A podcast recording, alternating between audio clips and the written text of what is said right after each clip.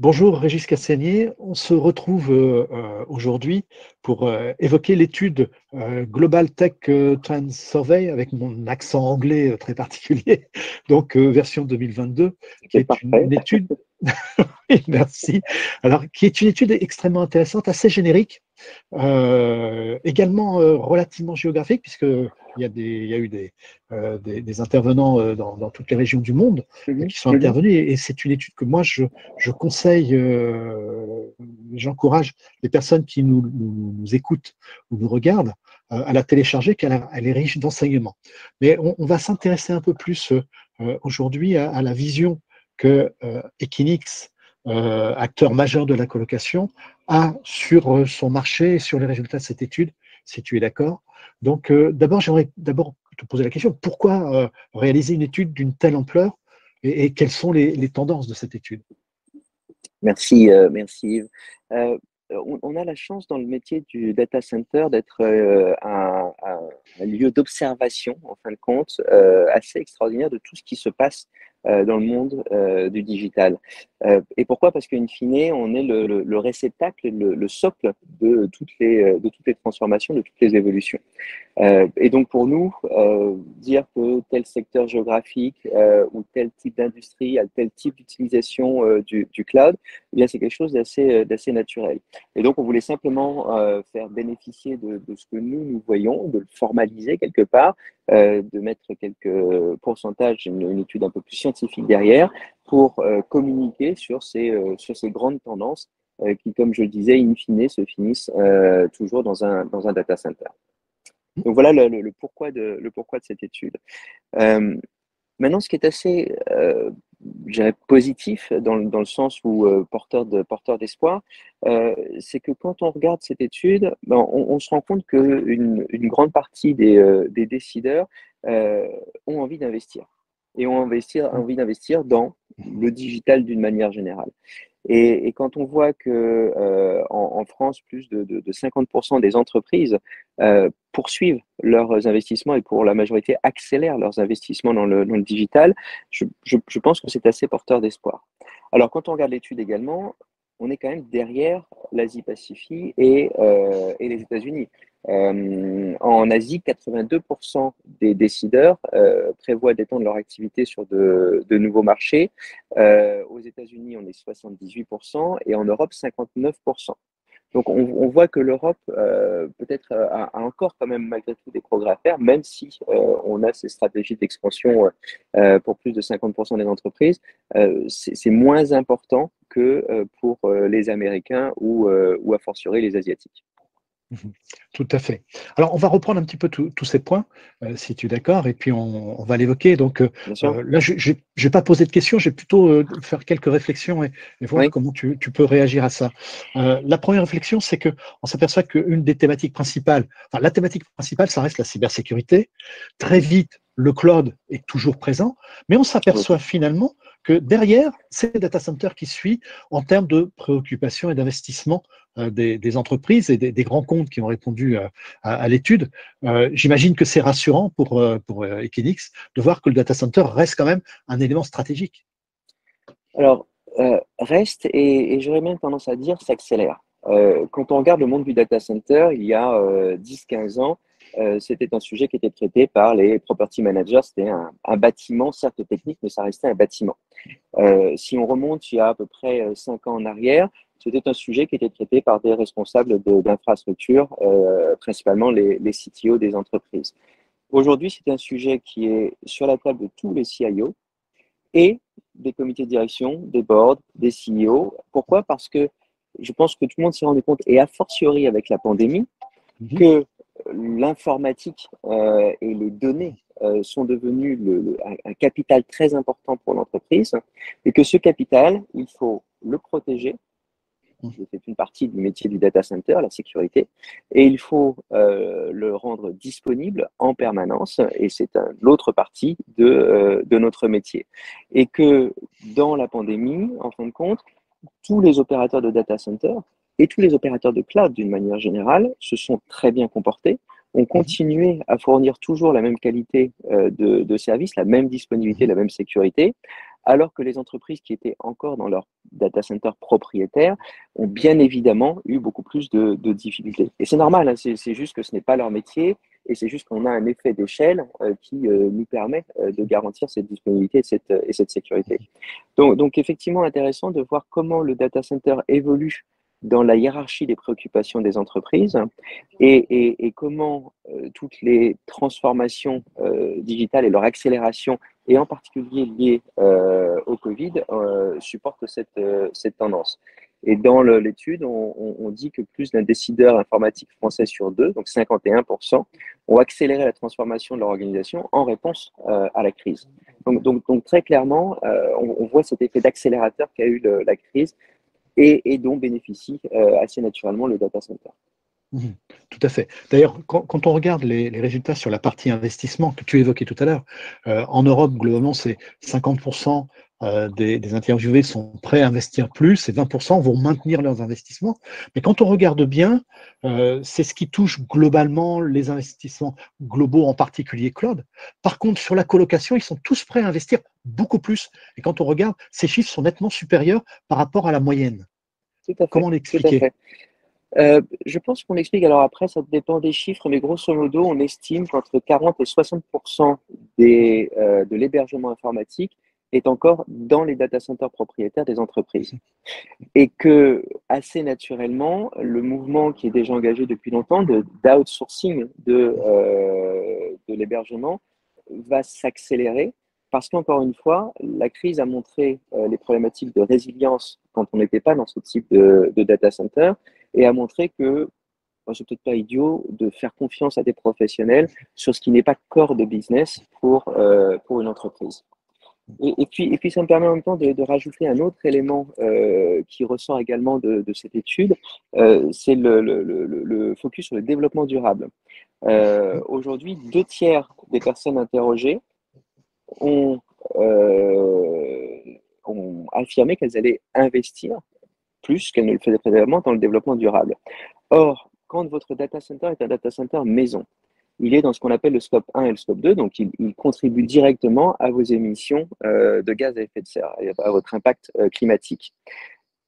Et qu'une entreprise lambda euh, va bien évidemment avoir des difficultés pour atteindre le niveau de performance que nous avons nous, parce que parce que c'est notre métier. Et donc passer du scope 1 au scope 2 vers le scope 3, c'est-à-dire outsourcer le data center, eh bien, ça permet automatiquement d'avoir de l'énergie verte, d'avoir les meilleurs PE du marché et donc de diminuer son empreinte climatique. Et ça, euh, ça devient une, euh, presque un leitmotiv en fin de compte. En tout cas, c'est dans toutes les conversations. Et vous voyez sur mon fond d'écran, euh, j'ai repris le fond d'écran du sommet de Choose France où, où Charles Meyers, mon, mon CEO, était invité par, par Emmanuel Macron. Et, et, ce sujet-là était sur toutes les lèvres. Dans toutes les discussions que nous avons eues, il y a eu ce sujet euh, de l'impact de l'impact climatique. Donc, donc je pense également qu'il y a cet accélérateur qui fait que les entreprises vont de plus en plus se dire ouais c'est peut-être pas idiot de quelque part me décharger de ce sujet, m'assurer de mon excellence opérationnelle sur ce sujet, mais en même temps de diminuer mon impact climatique parce que je vais outsourcer mon data center. Euh, si on veut prolonger sur cette, euh, cet aspect développement durable, euh, une des questions qui a été posée porte sur les, les, motivations pour évoluer vers ce développement durable. et on s'aperçoit que finalement, il y a un différentiel entre les réponses qui est tellement faible que ça cache en fait quelque chose qui est très simple, c'est que les entreprises ne savent pas trop comment faire. Et donc, elles sont, il n'y a pas quelque chose qui émerge fortement. Comment vous pouvez, vous, en tant qu'Equilix, les accompagner là-dessus, dans ce, ce type de choix? Euh, je, pense que sur ce sujet, on a des, euh, des métriques, euh, parce que le, le, développement durable, d'une manière générale, c'est très beau, mais il faut mettre des métriques très précises derrière, qui soient extrêmement normées et sur lesquelles on puisse tous s'entendre. Il y a un certain nombre de métriques sur lesquelles on s'entend d'une manière générale. Alors, Equinix est engagé autour des ce qu'on appelle les science-based targets, donc qui sont des métriques très pointues en matière de développement durable.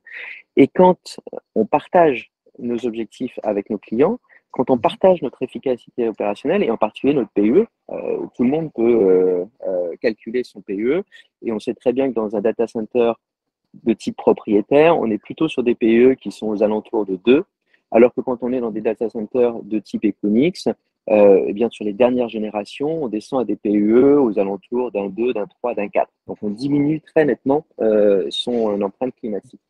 Et, donc, simplement en comparant cela et en disant, ben voilà, si j'outsource mon data center, j'ai un projet de migration qui va me prendre, disons, 6 mois, mais 6 mois plus tard, mon, ma consommation énergétique va être diminuée de 30, 40, 50, 60%. Ça, c'est très immédiat ça peut être calculé de manière très précise et on peut prendre des engagements très précis sur ce point-là.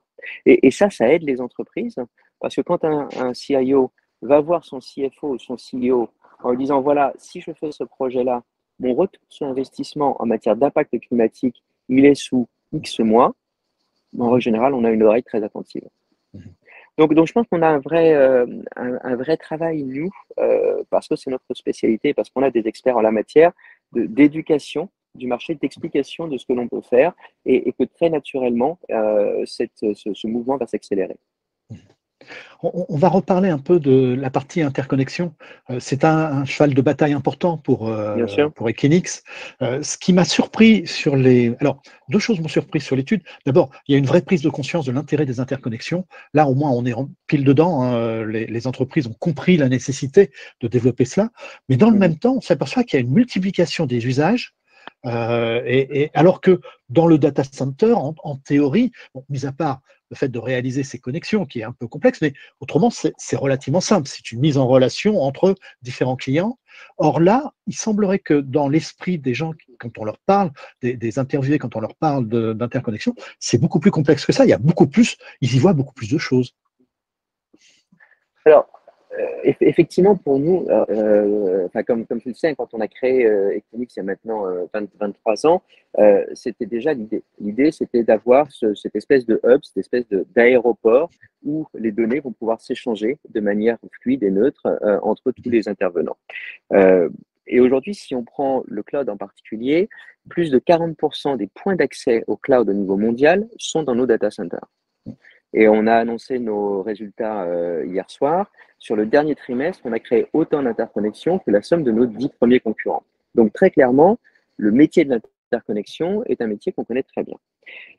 Et aujourd'hui, qu'est-ce que font les entreprises? Euh, Et on le voit également dans, l'étude, on parle du, cloud hybride, et si on prend les décideurs français, euh, on a 45% euh, des, répondants qui, effectivement, favorisent ce modèle de, de cloud hybride.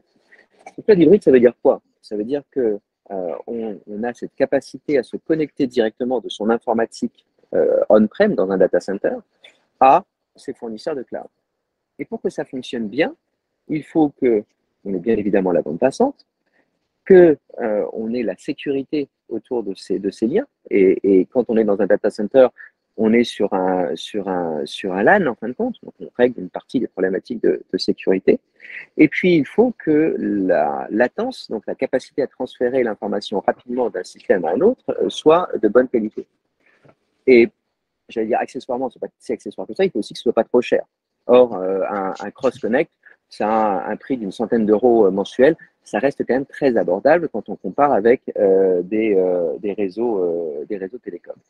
Et donc, en fin de compte, les entreprises se rendent compte que s'ils veulent vraiment faire du cloud hybride et a fortiori euh, du euh, multi-cloud, donc d'être capable d'envoyer ces workloads d'un cloud à l'autre en fonction de la criticité de la donnée, eh bien, ces autoroutes sont obligatoires.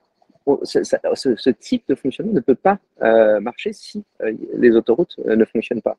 on a fait une étude avec un des premiers euh, fournisseurs de cloud au niveau mondial, qui montrent que leurs clients qui sont dans nos data centers, parce que ces autoroutes sont extrêmement performantes, ont une consommation du cloud cinq fois supérieure à des sociétés qui n'auraient pas cette capacité d'interconnexion. Donc, on se rend vraiment compte que l'utilisation réelle et, massive du cloud ne peut être faite qu'à partir du moment où, encore une fois, on a mis en place ces, euh, autoroutes. Mmh, tout à fait. Alors, deux, questions encore pour terminer, hein, si, tu me le permets. Bien sûr, bien euh, sûr. La, première, c'est qu'il y a une autre thématique qui sort du lot, finalement. Ce sont les mhm. infrastructures 5G. Oui. Et pour être très honnête, j'ai du mal quand même à voir un Equinix être très fort sur cette partie, parce que la 5G, ça reste quand même une, infrastructure de proximité plutôt. Donc, euh, comment, comment un, géant de la colocation peut répondre à cette question? Alors, tu as tout à fait raison. notre métier n'est définitivement pas la 5G. Notre métier, c'est d'héberger tous les fournisseurs de services qui proposent des solutions euh, en matière de 5G, que ce soit les opérateurs télécoms, et, si on prend juste ce microcosme-là, euh, nous en avons à peu près 2000 euh, à travers le monde. D'ailleurs, toute la planète télécom est vraiment dans nos data centers. En France, c'est 155 opérateurs qui sont dans, nos data centers. Donc, être dans un data center économique, ça permet d'avoir accès à cette offre qui est en train de se développer. Et puis également, ce sont tous les intégrateurs, tous ceux qui vont créer ces micro-réseaux euh, d'entreprises et qui vont euh, bénéficier de, la 5G. Et, là aussi, euh, on, a, on a annoncé que plus de 45%, me semble-t-il, euh, dans, dans nos résultats trimestriels annoncés hier, il me semble que c'est 45% de notre business qui est fait à travers des, euh, des intégrateurs. Mhm. Donc on, on, on voit que leur positionnement également permet de construire des solutions dans nos data centers à base de 5G, bien que bien évidemment nous ne soyons pas, nous, un fournisseur de ce type de solution. Mais ce sont nos partenaires qui le permettent. Tout à fait. Alors, le, dernier point, euh, on va sortir un petit peu des, des, parties euh, techniques, euh, data center, etc. Mais c'est un sujet qui est une vraie problématique, hein, qui apparaît très clairement dans les résultats de l'étude. C'est la, problématique RH, c'est-à-dire celle du recrutement et des compétences, avec un point intéressant sur l'étude, c'est qu'elle met un focus sur la reconversion des collaborateurs. Alors ça, je ne m'attendais pas à ce qu'il y ait des questions là-dessus. Donc, euh, or, c'est un vrai sujet, hein, par contre, euh, on, est bien d'accord. Mais c'est la démonstration que finalement, vos clients ont les mêmes problèmes que vous. Il faut recruter des techniciens, on n'en trouve pas? C'est intéressant parce qu'effectivement, on, on, a créé des filières chez Equinix qui sont des filières de reconversion. Euh, je ne sais pas si tu l'as vu, par exemple, j'ai euh, signé avec le ministère des Armées il y a maintenant euh, à, peu près, à peu près six mois un, un, accord qui nous permet d'embaucher du personnel qui sortirait du monde des armées pour rentrer dans le monde du data center. Et dans le monde des armées, ben, en fin de compte, on a une chose, je dis même deux, deux qualités qui sont pour nous primordiales, qui sont un, le respect des règles, le respect des procédures, euh, parce qu'on est dans un monde qui est extrêmement normé et dans lequel il faut absolument respecter euh, ces règles et procédures. Et deux, c'est un état d'esprit au service d'eux. Et, c'est le, le, le, le, mantra de, de, Charles Meyers, notre CEO, c'est in service to. Donc c'est vraiment cette, cette idée-là. Donc on trouve des gens qui ont de très belles qualités euh, humaines et qui en même temps, pour beaucoup, ont cette formation à l'ingénierie climatique, à l'ingénierie électrique, par exemple. Et donc, du coup, la reconversion euh, dans nos data centers euh, est, somme toute relativement simple. Mais il faut créer ce type de filière, il faut créer ce type de formation, et c'est ce que nous avons fait chez, euh, chez Equinix.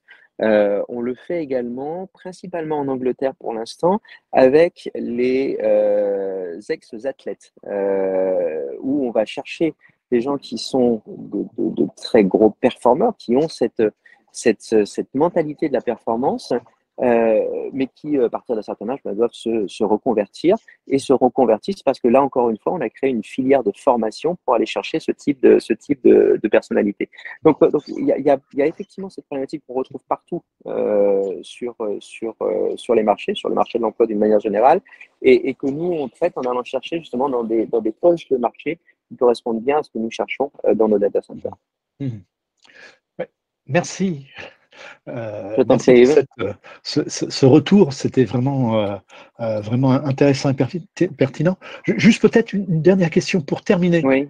Très simplement, c'est comment tu vas l'intégrer dans ta stratégie, c'est les résultats de cette étude je, je, pense tout simplement que ça vient confirmer notre, notre stratégie. notre stratégie, c'est vraiment de, de, mettre en contact dans nos data centers des consommateurs et des producteurs. C'est de mettre en contact des entreprises avec tous les fournisseurs de, services. Et, ça, c'est un petit peu le, ce que les Américains appellent la secret sauce d'Equinix. Euh, c'est cette, cette, qualité de, de marieur, en fin de compte, de capacité à mettre en relation. Alors, certes, d'un point de vue très physique, d'infrastructure, mais comme on l'a vu un petit peu plus tôt, qui est capital pour pouvoir ensuite développer de, de, nouveaux usages et pour pouvoir profiter de tous les bénéfices de cette économie euh, digitale qui est en train de se, de se développer. Donc en fin de compte, je dirais que c'est pour nous, c'est plus un facteur d'accélération euh, et de confirmation du bien fondé de notre, de notre stratégie. Merci Régis Castagnet. Voilà, merci Yves et, et à bientôt j'espère. Oui.